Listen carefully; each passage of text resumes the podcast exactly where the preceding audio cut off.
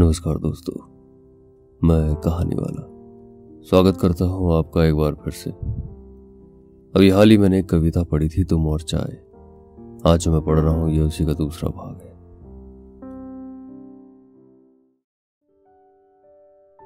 सुनी मैंने तुम्हारी चाय और वो बातें।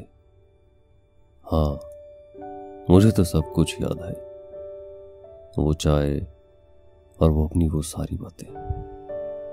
पर शायद तुम कुछ भूल रहे हो। चाय के बहाने अपनी हसीन मुलाकातें। कैसे भूल सकती हूँ उन पलों को? उन लम्हों को, जिनमें थी चाय की मिठास।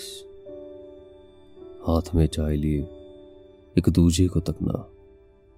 आज भी सुकून देता है उस प्यार का एहसास। तुमने कई बार पूछा था, हम क्यों सिर्फ़ चाय पे मिलते हैं? बगल में कॉफ़ी शॉप भी है। हम क्यों नहीं कभी वहाँ चलते? गर्म चाय की चुस्कियाँ लेते हुए मैं अक्सर तुम्हारी बात टाल जाती थी। तुम हर बार नई जगह तलाशते थे और मैं चाय की उसी दुकान पे आती थी। माना तुम्हारी बेकरारी ज़्यादा थी। तुम समय से पहले पहुँच जाते थे, फिर अकेले बैठे एक घड़ी निहारते। जाने क्यों बेवजह मुझ पे चिल्लाते थे? वो बिस्कुट की बहस को कैसे भूल गए? मैं अपना गुड्डे और तुम उन्हें को मंगाते थे। हँसी आती थी तुम्हारा अंदाज देखकर। तुम बच्चों की तरह चाय में डुबा के खाते थे। हाँ मिलने की जल्दी मुझे भी होती थी। कुछ तलब चाय की, कुछ नशा तुम्हारा था।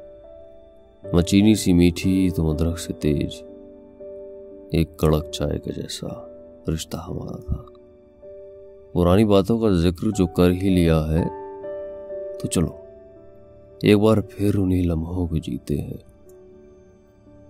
मैं लाल लिबास में आऊँगी। तुम जल्दी पहुँचना। चलो, फिर से दोनों उसी दुकान पे चाय पीते हैं। उन पुरानी यादों को, उन पलों को एक बार फिर से जिएँगे। कुछ नया करते हुए आज एक ही कप में दोनों चाय पिएँगे। तो फिर चले। चाय पीने।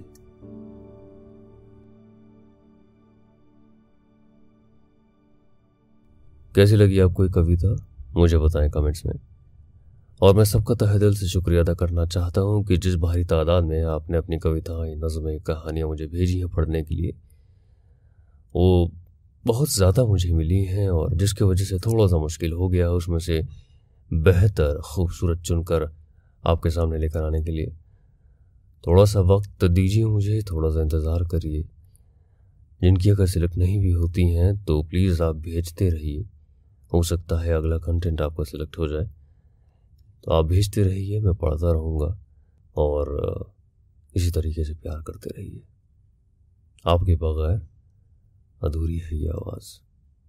अगले हफ़्ते फिर से मुलाकात करूँगा, एक नई कहानी के साथ। तब तक के लिए इजाज़त।